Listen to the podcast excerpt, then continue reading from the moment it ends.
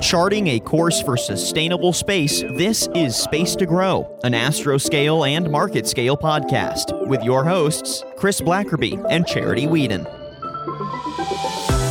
Hey there, everybody. This is Chris Blackerby, Astroscale's C O O, and welcome back to Space to Grow.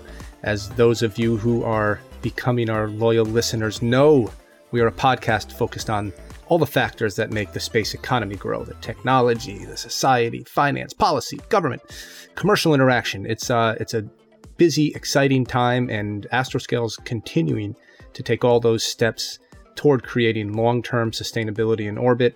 Uh, and we're doing that through a variety of servicing areas, uh, active debris removal and end-of-life services and life extension. So it's a it's a fun time for us in Astroscale and a fun time for the entire space community. Um, as always, I am here with my co-host and Vice President of Global Space Policy of Astroscale, Charity Whedon. Hello. Hey, Charity. So uh, we're so excited to bring you an interview with our next guest. Uh, Chris? Yes, Charity? Sorry, sorry, sorry, sorry, sorry. Sorry to interrupt, but may I introduce our guest today? It would be such an honor, as I hold him in the highest esteem. Sure thing. Go for it. Okay, thank you. Um, well, you know how there are people you meet that are of a default no stance? Like their motto is, why should we do this? Well, our guest is the opposite. He is more, why shouldn't we do this? When I met him fourteen years ago, I found this perspective refreshing, and I've carried this lesson with me ever since, especially when it comes to developing policy and forming alliances and partnerships. He is, in fact, a very effective diplomat, although I expect he will say he is simply a humble scientist. Yeah, it was such a great conversation, great guy, and, and this forming alliances and partnerships, it's such an essential element of space sustainability. It sure is, yes, and the reason why we need his advice here today.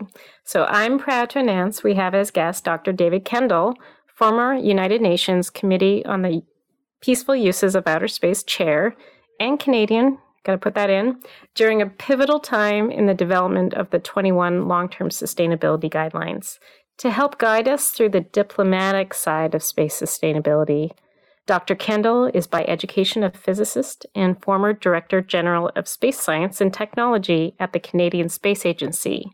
He is also adjunct faculty member of the International Space University and has participated in a number of other international bodies, such as the Interagency Space Debris Coordination Committee and the Group on Earth Observations. He is a recipient of the C D Howe Award. It's a prestigious Canadian space honor and was awarded the Queen Elizabeth the Second Golden Jubilee Medal. Dare I say, and I'm putting up the vibes there now, that he should be a recipient of the Order of Canada. Uh, should be. Yeah, sure. Well, you're a Canadian. You can you can say that kind of stuff and it gets out there. I think that carries some weight. It should at least. Yeah, I know. Uh, so, yeah, this is a uh, not only an accomplished scientist, but a decorated space diplomat. Uh, you know, I like the company we keep, Charity. Exactly. So, Doctor Kendall, welcome to Space to Grow, and we're honored to have you here to discuss the diplomatic side of space sustainability. Enjoy this great conversation, everyone. David, welcome to Space to Grow. Oh, thank you. It's fantastic to have you here. Um, you have such a unique background, David, and you know, you went from being this uh, scientist to a diplomat, a space diplomat. And uh, when I was at NASA headquarters, I used to have a uh, debate with some of my scientist friends there. And the scientists would tell me that it's much easier to shift from being a scientist to a diplomat than from a diplomat to a scientist. Uh, now, I understand scientists need all that, you know, PhD stuff and all of that other hard work that you need to do. But can you settle the debate right here? Which is more difficult, science or diplomacy? And remember, you're talking with two career space Ooh, diplomats, so that's a tough uh, one. Remember that. Um, I'm going to hedge my bets and saying they're both extremely challenging, um, but in completely different ways. Uh, and your colleagues were quite right. It, it is, um, I think, almost impossible to shift from diplomacy to science because with science, you have to be immersed in it twenty-four seven. You have to be up to the latest, up, up with the latest research. You have to Um, you just have to be working in the lab and working in, at your particular scientific uh, discipline. Uh, and there's so much, so much information out there that you, you and you just can't miss too much. With diplomacy, you have a little bit more leeway. You you don't you don't you have to be, of course, on top of the issues, but you do have a little bit of time to think um, and to, let's say, uh, converse. And, and and and science is often a very much a, a singular activity, um, where you're really looking at a small problem um, uh, very intently. Uh, and doing it often by yourself. Um, acad- academics are, you know, traditionally extremely uh, insular people, in my opinion. Um, uh, but they have to be in order to be successful. Whereas diplomacy is much more being out there, talking to people, sort of scrub, thinking about ideas, which you have to do, of course, in science as well. But in diplomacy, you have that opportunity to um, to scratch more than you can in science, where you're always looking, um, you know, always looking at the uh, the, de- the, the the minutiae, one might say. Whereas um, for diplomacy, now I'm not talking about lawyers, which who, who also look at minutiae. So I'm looking much more at the, the whole diplomacy issue, where you're looking at a more broader palette, I would say. And uh, so the skill skill set is is somewhat different, um, and the transition from one to the other uh, taught me a, tr- a tremendous amount, and uh, and that's uh, one of the reasons. One of the reasons why I feel that, that I have had a tremendous amount of luck and fortune in my in my career is to be able to um, move, not seamlessly, I would say, but uh, to, at some at some level between uh, those two um, uh, those two areas. Yeah. So what what actually that, that leads to this question of what what led you to cross disciplines? Why why did you make that move from? Uh, you had a distinguished career as a scientist. Why did you move over? And that's an interesting question, and, and I, I'll I'll bring my wife into it actually. in, uh, in the late uh, in the late nineteen nineties, I, I was a, a career scientist at the Canadian Space Agency. I had done a few experiments and was continuing to work with a lot of uh, scientific groups in uh, my field at that time, which was uh, upper, upper, upper atmospheric uh, physics and chemistry, and um, uh, the position of the um, Director General, um, I was the director uh, and running running science programs, and uh, but uh, the director position of the Director General came uh, around. Uh, the person be, who was that in that position had uh, re- retired, and so um, I just mentioned it over dinner to my wife, and I said to her, "Look, it's interesting, you know, X is uh, is now um, going to be retiring in a few months." Um, and she said, so you should, are you going to apply? And I said, no, no, I don't want to get involved in that. That's sort of all meetings and just, uh, you know, it'll take me away from my really real interest, and I won't be able to uh, really uh, work on, on the problems that I'm, I'm interested in. And she said, well, okay, yeah, okay, that's fine. But let me just give you my, my two cents worth. And that was that who, you've been very lucky in your career to have a, a boss, bosses who have supported you Um, and allowed you to do the things you want want to do, um, and you've been, and that's little little rare. Um, from you know, she also had had several careers and in senior positions, and uh, it's it's a little rare. And what uh, what happens if the person that gets that job really doesn't support what you want to do? What are you going to do? So, so it sort of set me back and said, my goodness, what, what would I do? Uh, so uh, long, long story short, I applied, I became the Director General. And then I started to see sort of the other side of the coin, uh, how decisions are made. Um, and f- first of all, of course, within within the Canadian Space Agency and within the Canadian system. And then I started to realize that, that what we're doing in the space business is, of course, is, has, is, a, is really a, a team effort, a globally a team effort. And um, I started to get much more interested in what was happening, first of all, in the more sort of space science-y uh, global things. So I, I became a, a bureau member of COSPAR, Um, I was involved quite uh, as chairman and as a member of the Interagency Space Debris Coordination Committee. I was uh, a vice president of the International Astronautical Federation, um, et cetera. I mean, a number of these international bodies. And I started to see how things were p- being put together uh, from a top-down process and how it affected what um, programs in various countries uh, were were working on and, and, and how those collaborations were being developed. And this really intrigued me because I thought I could make a bit of a difference here. Um, uh, and so that's why I became so international. And again, I, I was very lucky, very fortunate. My, my bosses, the president of the space agency, et cetera, were supporting me at that time. And then I got involved um, with uh, COPUOS, the Committee on the Peaceful Uses of Outer Space. Um, I think I first went to COPUOS in about two thousand eight um, and just gave some presentations. And then again, just got really sucked into this, uh, this how this body w- could be, was effective. I, I think it is effective, was effective then. I think it still is very effective. Um, and may, how could I... Uh, help uh, my community, the community that I served as a as a public servant, how could I help that community do better through collaborations, through developing uh, understanding of some of the big broad brush issues that uh, that COPUOS deals with. Um, and I really became intrigued by that, and uh, and that's really how I got into, sort of, as you say, diplomacy, although I'm not a diplomat, um, but I'm I'm really interested in how policy is um, functions, um, because it's not a clean, nothing's clean, and po- dip- diplomacy and policy certainly isn't clean. I was also influenced, curiously enough, by a, um, a very uh, well-known uh, gentleman, John Logsdon.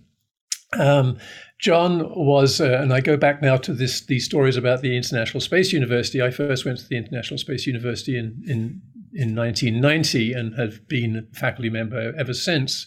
Um, and John used to go, and, and I used to be uh, chairman of the Space Physical Science Department for I S U. And John, of course, was the uh, preeminent um, space policy person. And he used to come every year um, and give a series of, I think, brilliant lectures on why space policy is important. And first of all, I sort of I had long, not long debates, but I had sort of debates with John about, you know, well, sure, it's not really that important, John. You know, science is much more important. you, you can, and John very, you know, very politely uh, told me how what how stupid I was, um, and um, and frankly, he was right. Uh, it took me what nineteen ninety. That's thirty years to uh, a little bit less than that. It took me quite a long time to realize it, but uh, yes, policy in the end controls what you can and cannot do, and unless you get a grasp of policy and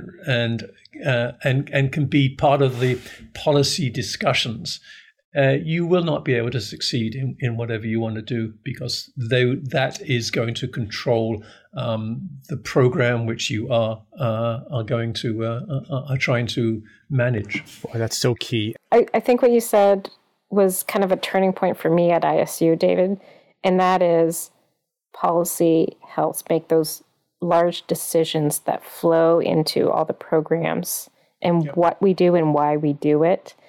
And it usually plays second fiddle until someone wants a budget for something. right. right?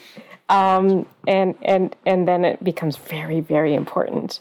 Um, but kind of back to the time when you were chair of COPUOS, Um, I think such a seminal moment was the twenty-one long-term sustainability guidelines yes, that is. were created. It was so important to create those to ensure space sustainability.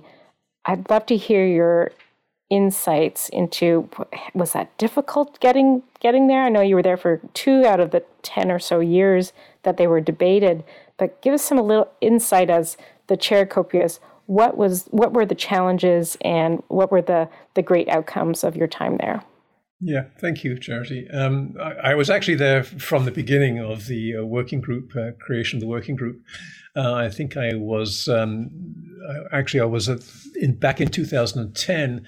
Uh, I was head of the Canadian delegation for the Scientific and Technical Subcommittee, and of course the the uh, Space Sustainability Working Group um, was uh, created in two thousand ten. So, um, and I I knew Peter Martinez again from wherever, or, you know, from the International Space University, and so um, so I had was. There's delighted. a theme here, I think. Yeah, I was delighted that Peter, you know, was nominated and took on the responsibility um, of that uh, of of leading that working group, um, and uh, it was it was a. Being involved right right from the beginning, um, first of all as a Canadian delegate delegate uh, to the uh, to the team um, and to the working group, and then um, later on, of course, from two thousand sixteen to two thousand eighteen, I was the chair of the committee.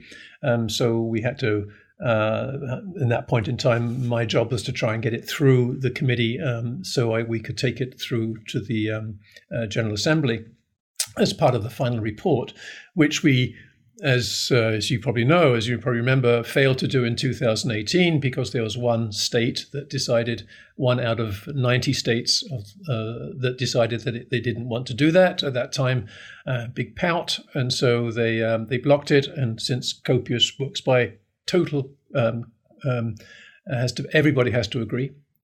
Uh, consensus, full of consensus, has to be approved, has to be achieved. Um, that one vote um, effectively blocked us going forward in two thousand eighteen. Fortunately, um, through lots of arm twisting and d- discussions, it went through in two thousand nineteen to the General Assembly. Uh, we finished the job in two thousand eighteen. Um, but the, I, th- I think the importance of this Uh, effort grew on me throughout those eight years from two thousand ten to two thousand eighteen, um, and is even grown stronger uh, on me since we've completed it, and now two years later or three years later, um, I look back and and and believe that this was a seminal moment with, within in the committee. Um, why do I say that? Uh, because after all, these are non-binding guidelines. Anybody could ignore them, et cetera. This is the, the the hit one always gets. Uh, but remember that when uh, a state uh, agrees to a guideline such as this, there is really a uh, there there is weight behind that. Um, a state can't. It can, of course, ignore them to some extent since they're non-binding. But once they've signed on, there's a sort of a moral obligation that they they continue to support these and, and try and do what they can. And I believe that most states, um, in fact, I don't think there's any state that has come out and said, well, that was just a, a nice exercise. I think all states now agree that this was a an important um, breakthrough uh, because... As again, we know, it is very tricky, or I would say pretty well impossible, given the geopolitics of the world today, uh, to have any binding uh, resolution here, uh, any treaty. Um, and so getting twenty-one uh, sustainability guidelines uh, through uh, on consensus of ninety states um, in Uh, some, uh, what have we got now, forty-two years after the last treaty, the Moon Treaty, was signed in nineteen seventy-nine. Um, uh, so so about forty years after that treaty was signed, I think is a, is a, a major accomplishment. Because in between the um, Moon Agreement, the last of the treaties, and uh, and today we really have had we've had a few principles: nuclear power sources in nineteen ninety-two, remote sensing in nineteen eighty-six.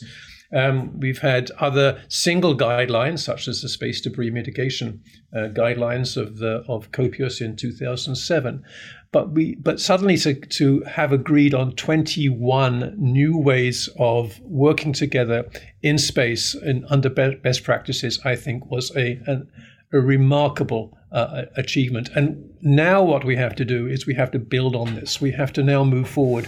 Um, And start moving into those areas that were, because there were seven or eight other guidelines that we didn't conclude.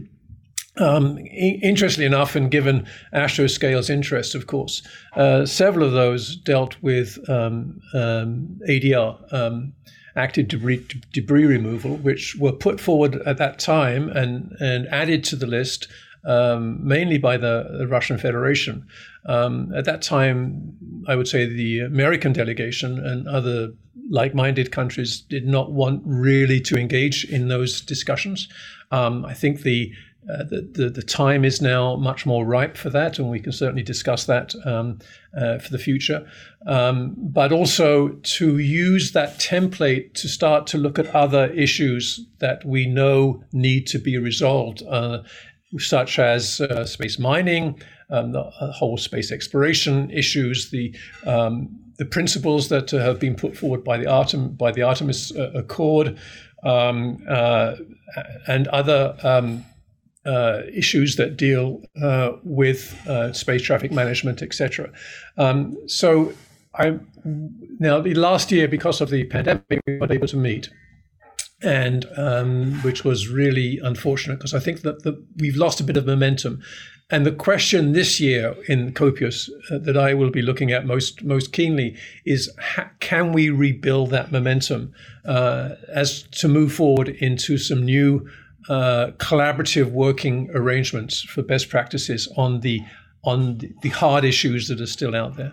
So technology is moving so fast, and there's not another ten years to come up with, right? Like another additional twenty set of guidelines.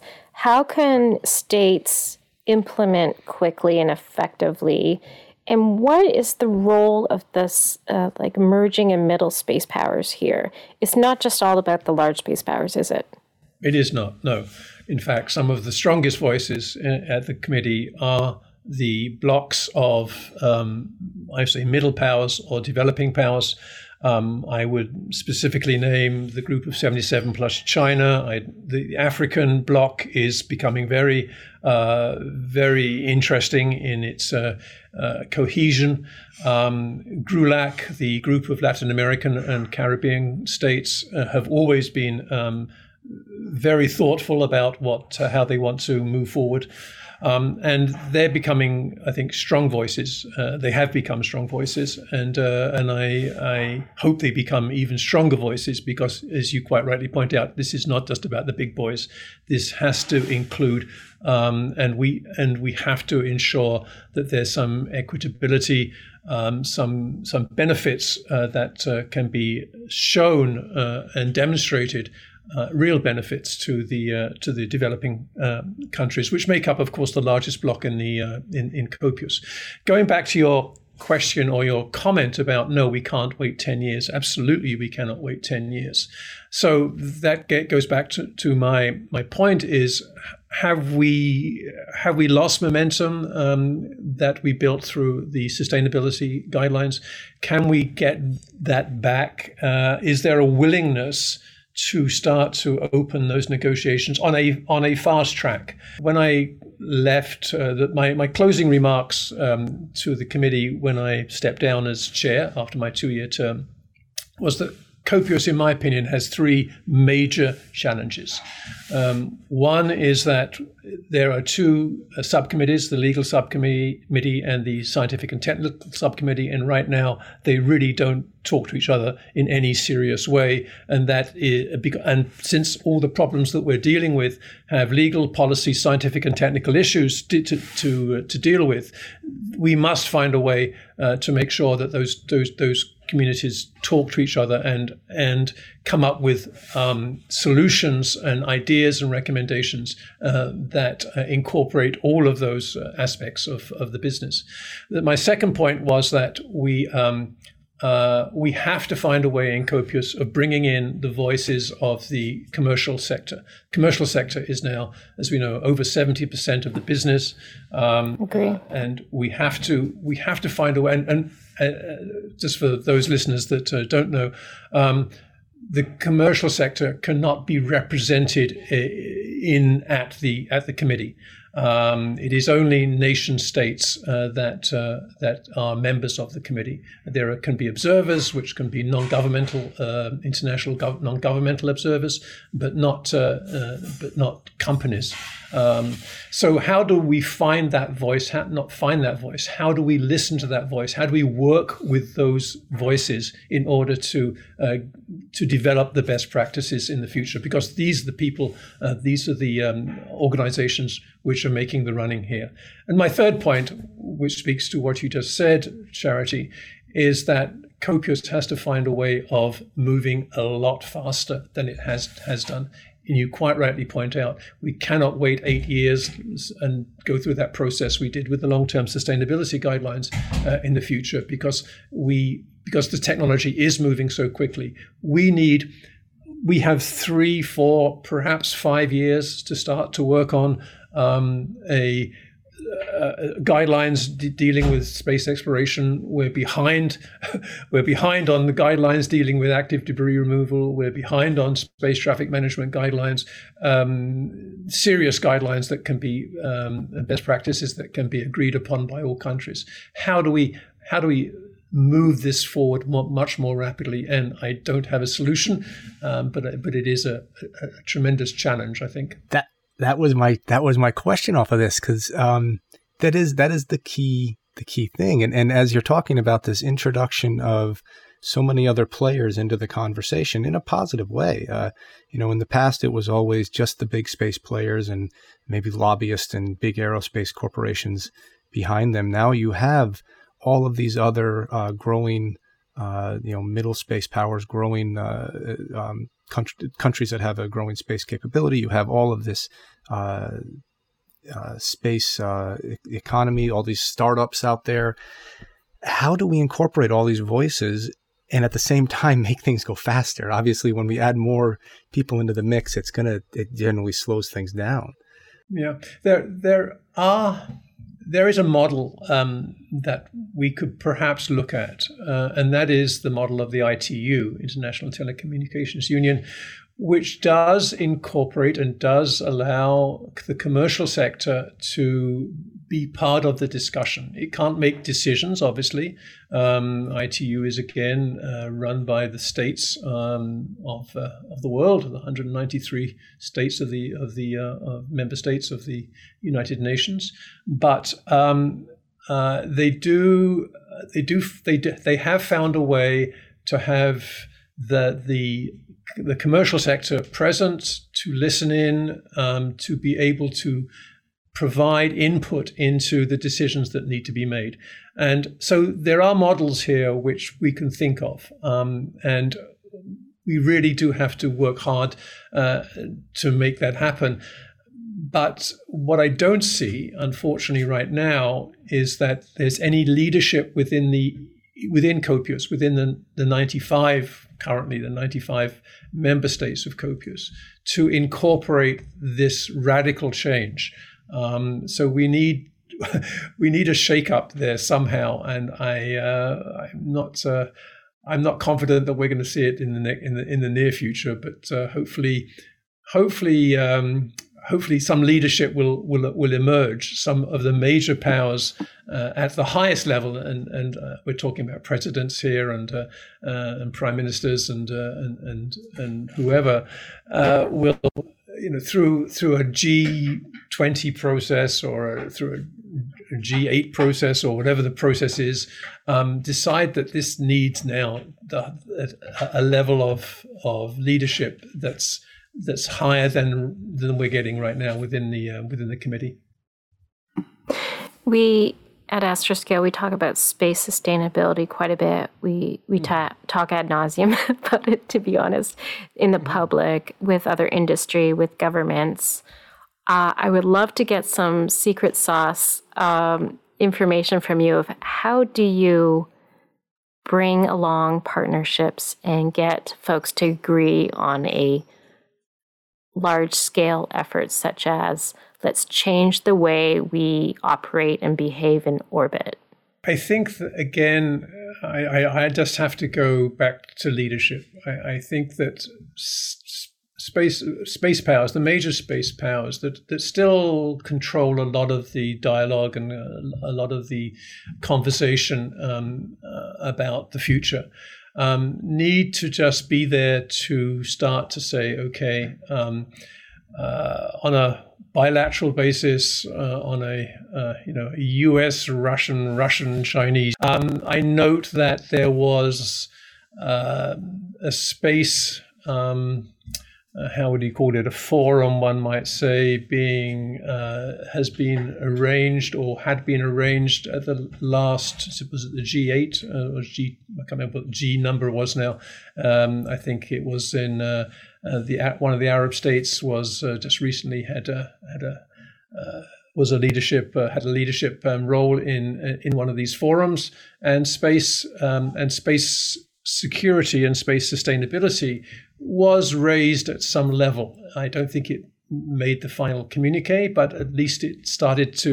And this has this has happened in the past. I I believe that uh, Madam Clinton, uh, when she was um, um, the uh, head of the State Department in the U S, raised this at one of the previous um, G G meetings uh, a few years ago. It hasn't so hasn't had any traction yet. Um, and the question is, when will it? What will need it need? What will need to happen to have it to have it have some traction? Um, and I hope it's not a major disaster in space. And and I, mm, I say that yeah. you know, um, rather rather um, bluntly. Um, but we're getting to the point where the statistics are showing that there's going to be some some nasty uh, events going on uh, in. Up, up there, if we if we don't uh, take this seriously, you know. I was just reading a Euroconsult report, which just came out a, a day or so ago, that um, there are currently four four thousand one hundred active satellites in orbit, and by twenty thirty, they expect there to be an extra fourteen thousand small satellites added. I, the numbers are just staggering, and we cannot just continue to go on and think, okay, these people, um, uh, the SpaceXs of the world, uh, the um, uh, and the others that are putting up the OneWebs, um, fine folks. Don't don't get me wrong here, uh, but in the end, we're going to find they're going to be stray satellites. They're going to be uh, satellites which they lose control of. Uh, this is inevitable. This is what happens uh, in that in this type of environment. Um, and so, um, you know, uh, even with SpaceX, uh, interesting statistic, there are currently one thousand four hundred forty-five uh, satellites have been launched by SpaceX uh, in their Starlink, um, of which one thousand three hundred nineteen are still active or in. Uh, so, uh, and my rough calculation, that's one hundred and hmm, something like one hundred twenty-six. Uh, are unaccounted for. Um, an interesting number. This is on their website. So, um, uh, so we're going to have uh, interesting events happening because they're not, not they will not be able to control uh, the full mega constellations they've been put up. And and what what do we do about it? What what is the what is the fallback position? Uh, these satellites are in at five hundred fifty kilometers above the Earth. That's a massive swarm of uh, objects at a very critical part of the uh, of the orbits uh, of our orbit uh, uh, availability. So anyway, well, I'll I'll just say that the first thing that people can do is follow the twenty-one L T S guidelines. Yes, and then yes. There's other things. yeah, yes, definitely. Yeah, and and if if we do. If we can, and quite right, Charity, if we can uh, get people to follow those guidelines and to, for example, promote the collection, sharing, and dissemination of space debris monitoring information, improve the accuracy of orbit orbital data on space objects, and enhance the practice and utility of sharing orbital information on space objects, those those which are part of the guidelines um, would would be tremendously helpful. But in the end, one of the things, okay, let me let me just go off on a, maybe slightly a bit of a tangent, maybe not. Um, one of the things that worries me is that much of this uh, space traffic management and orbital uh, information uh, is now being fed out to the private sector. and the private sector is doing a good job. They're putting up new uh, instruments, uh, they're developing new techniques, um, uh, and they're going to do it, uh, I think, a lot more effectively and efficiently than, than, than governments can do it. But in the end, um, Uh, are we going to have to pay for all of the uh, information that we get on what's going on up there? Uh, how we how are we going to states? This is not just just we. I mean, the collective we, the, the global we. If uh, somebody in uh, uh, in an African state who's uh, just got a satellite up there wants to know what's going on around it, are they going to have to go to a, a private uh, organization and say, uh, "Could you tell me how much uh, how, how you know how how dangerous is it up there, and, and am, am I likely to bump into something in the night?" I, I, this is this is not the answer. Um, uh, the policy has to be that there has to be a process whereby governments take control of the information, um, share it, disseminate it, store it, um, analyze it. Yes, using the um, facilities of of the private sector, but in the end, this is a state. Uh, and this is a global issue that uh, companies uh, who are in the business of making profit are not are, should not be um, given the uh, responsibility for. Yeah, there there has to be there has to be a government input into this kind of orbital environment, uh, and and with this dynamic world that we're moving into, and you've seen it shift. You've seen it over your career uh, shift from the more, you know, let's say traditional um, space uh, space uh, interaction and, uh, and and activity to one that we're talking about now that has so many players and so many different ideas and, and concepts that are coming up. Uh, what kind of advice would you give to uh, young space professionals, whether they're interested in the diplomacy side, whether they're interested in the startup space side, uh, joining a traditional uh, aerospace company or um, or space agency? Generally, who was just interested in, in coming into the um, the profession that we all love on uh, of of the space community. What are some practical lessons that you'd like to to give to that next generation? Well, I, I've always been thought myself extremely fortunate in that uh, I have had spent time um, in what I call the three solitudes of space activities. I spent quite a bit of time at university um, as an academic, as a researcher, um, and uh, found that fascinating. I then, at some point in my career, uh, joined a space company and had the uh, shock of my life at finding out, uh, you know, uh, that I, I, I couldn't just sit there and think uh, about uh, about some uh, how many angels on the head of a pin all my all my my life. I had to actually produce something, and, and there was a bottom line here, um, and that was uh, that was a wonderful, frankly. Uh, Wonderful experience for me. And then after that, I joined the government and I uh, work. I learned how learned how to uh, how the government works and, and how decisions are made, and uh, and of course how, how policy is done, uh, which which is, is generate generated by the government. Um, I would in my my my advice to young people who come to me and say, you know, I said, certainly concentrate on one area that really excites you. You know, you've got to be excited by what you do. And space is such an exciting uh, business that you can find countless uh, areas in which to uh, to focus on. But also f- find out, learn about um, the the issues de- that you're the, the other sectors are dealing with. Um, and there's a fourth sector here, the international sector, which I've, again I've been very, very fortunate to be uh, engaged in.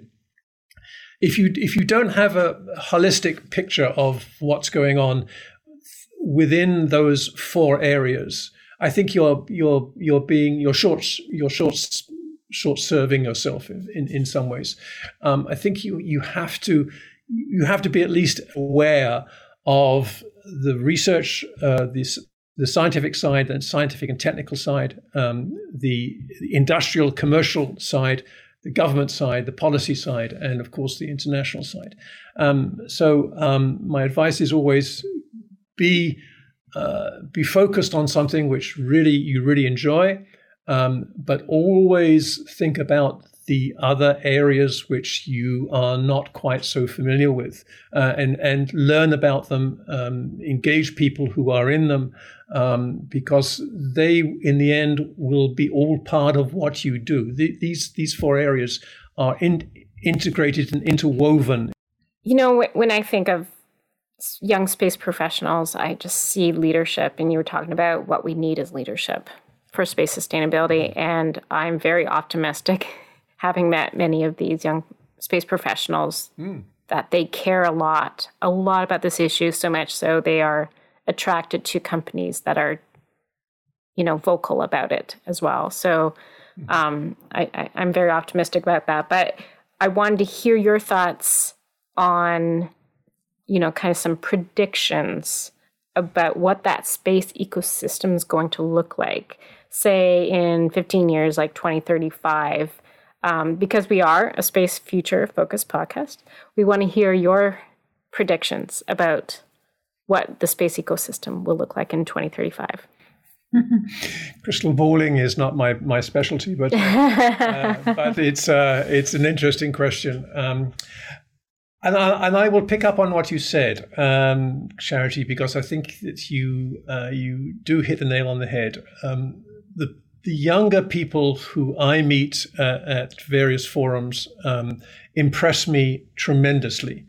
Uh, I think about the Space Generation Advisory Council, which came out of the um, Unispace uh, three in nineteen ninety-nine, and has produced some remarkable leaders, some remarkable people who have gone through that program.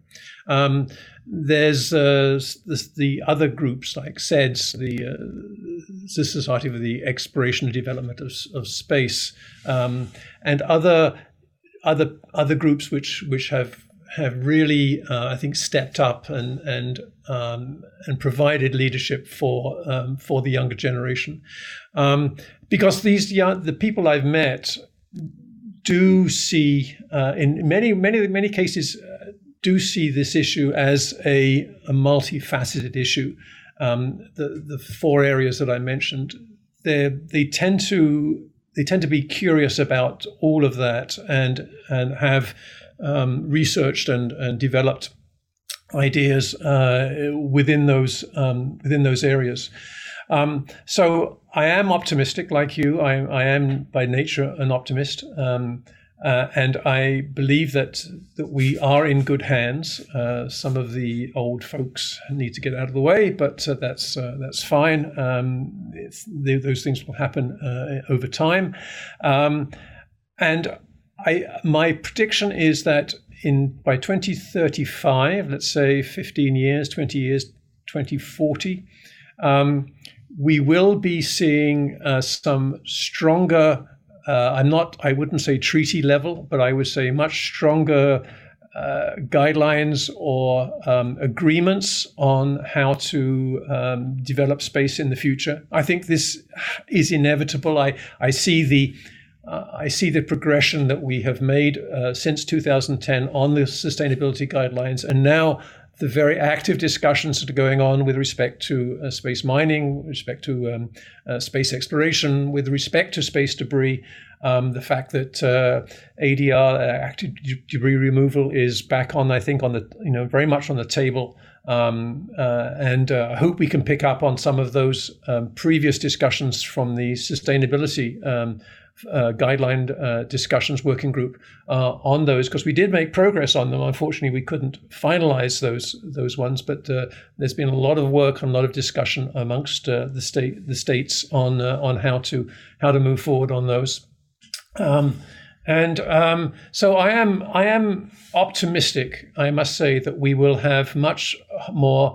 Uh, Much better agreements. We, we'll have much better data sharing, because in the end, it is all about data sharing. It's all about the, the information that is being and the transparency that will be developed between nations, um, uh, and and areas uh, areas such as you know. So what are, what is everybody going to be doing on the surface of the moon? Um, we we can't just have uh, companies or states just saying, well, that's my business, it's nothing to do with you. Uh, we really do have to have um, openness, transparency. Uh, remember the transparency, the um, uh, the G G E, you know, transparency and confidence building. We all agree mm-hmm. on that. Uh, now we have to put it into practice. And I am optimistic that in the next ten, fifteen years, we will see a long going. We'll see. Go, we will go a long way uh, towards that.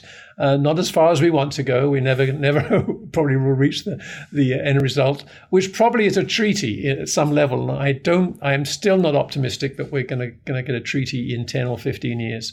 But I think we might get some some really quite hard and fast rules um, agreed upon uh, by the states to be able to get agreements out.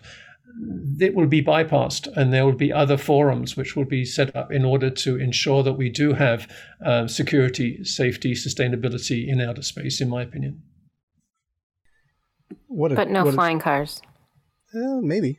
Why not? I, th- I thought we were all optimists here. uh, helicopters. Yeah, we'll have helicopters. We'll have flying helicopters. Right. We'll have U- Uber, Uber, Uber copters, but I don't think we'll have flying cars. So. Well, it's it is a bit tough to predict, but um, so uh, David, thank you. It was um, fantastic conversation and uh, and so insightful, and so grateful for your time and your uh, your advice on uh, on how to make this uh, this world and this space economy that we're all so excited about uh, a better place. a better place to be and how we can succeed. Um, but I do have the final question for you, which is always our most difficult one. Uh, and that is, if you could be any character from a space movie or T V show, uh, which one would you choose to be? Well, Chris, uh, that's an interesting question indeed. Uh, I don't watch a lot of space T V or space movies. Uh, but, uh, no, I don't. I'm not. Scandalous I'm not a, admission. I'm not a great sci-fi person, but uh, anyway, I guess it's part of being a scientist. Uh, it's uh, it's much the, the the actual science is much more interesting than the sci-fi for me. Anyway, um, but I will answer in the following way. Um, I always have been a great fan of Chewbacca. Uh, anybody that can grunt and uh, and and drive and and, and steer a, a spaceship like he can, and and come out of uh, come out of all these difficult situations, uh, still still groaning and grunting away, I think is uh, is is somebody that I really appreciate it. But I will go back to my British roots, and I would say I've always been want I've always wanted to be Doctor Who. Yeah. Nice. That is a great answer, too. The Doctor Who I could see. The Chewbacca, for someone as articulate and international as David Kendall, I would not have predicted that. But oh, he, he has a Chewbacca has a secret life, then let me tell you. Yeah. So who's going to give us their best Chewbacca impression? Oh, not man. me. Not me. Over to you, Charity. No, no, that would just be horrifying in every way. But well, I well, love the Doctor Who. I, I like. Yeah, I like. I think both. You should be cast for that, David. Next I like time. Them both. Um, David, this was really fun. Uh, thanks so much for joining us, and uh, we uh, we look forward to meeting up in person sometime. And and again, thank you so much for your time. Absolutely, and uh, thank you, thank you to both of you. Um, and as uh, as our health health specialist here in British Columbia says, be kind. Uh, and be safe. So just uh, we're still we're still not out of the woods yet, and uh, let's uh, let's hope it. Let's yeah, hope it's, and, uh, hope it's soon. And, and and to take one of yours, I'll add: be kind, be safe, and let's be optimistic. Absolutely, we're going to get through this. And we are. Gonna, uh, no question. It. No question. I look forward yeah. to uh, meeting up with you again, Chris. And yeah. always, it'll be a tremendous pre- pleasure to see Charity and Brian again. So anyway, good. Excellent, David. Thank thanks you. so much for your time. Okay, lovely. Have a wonderful uh, thank, day. Thanks for uh, inviting me. Thank you.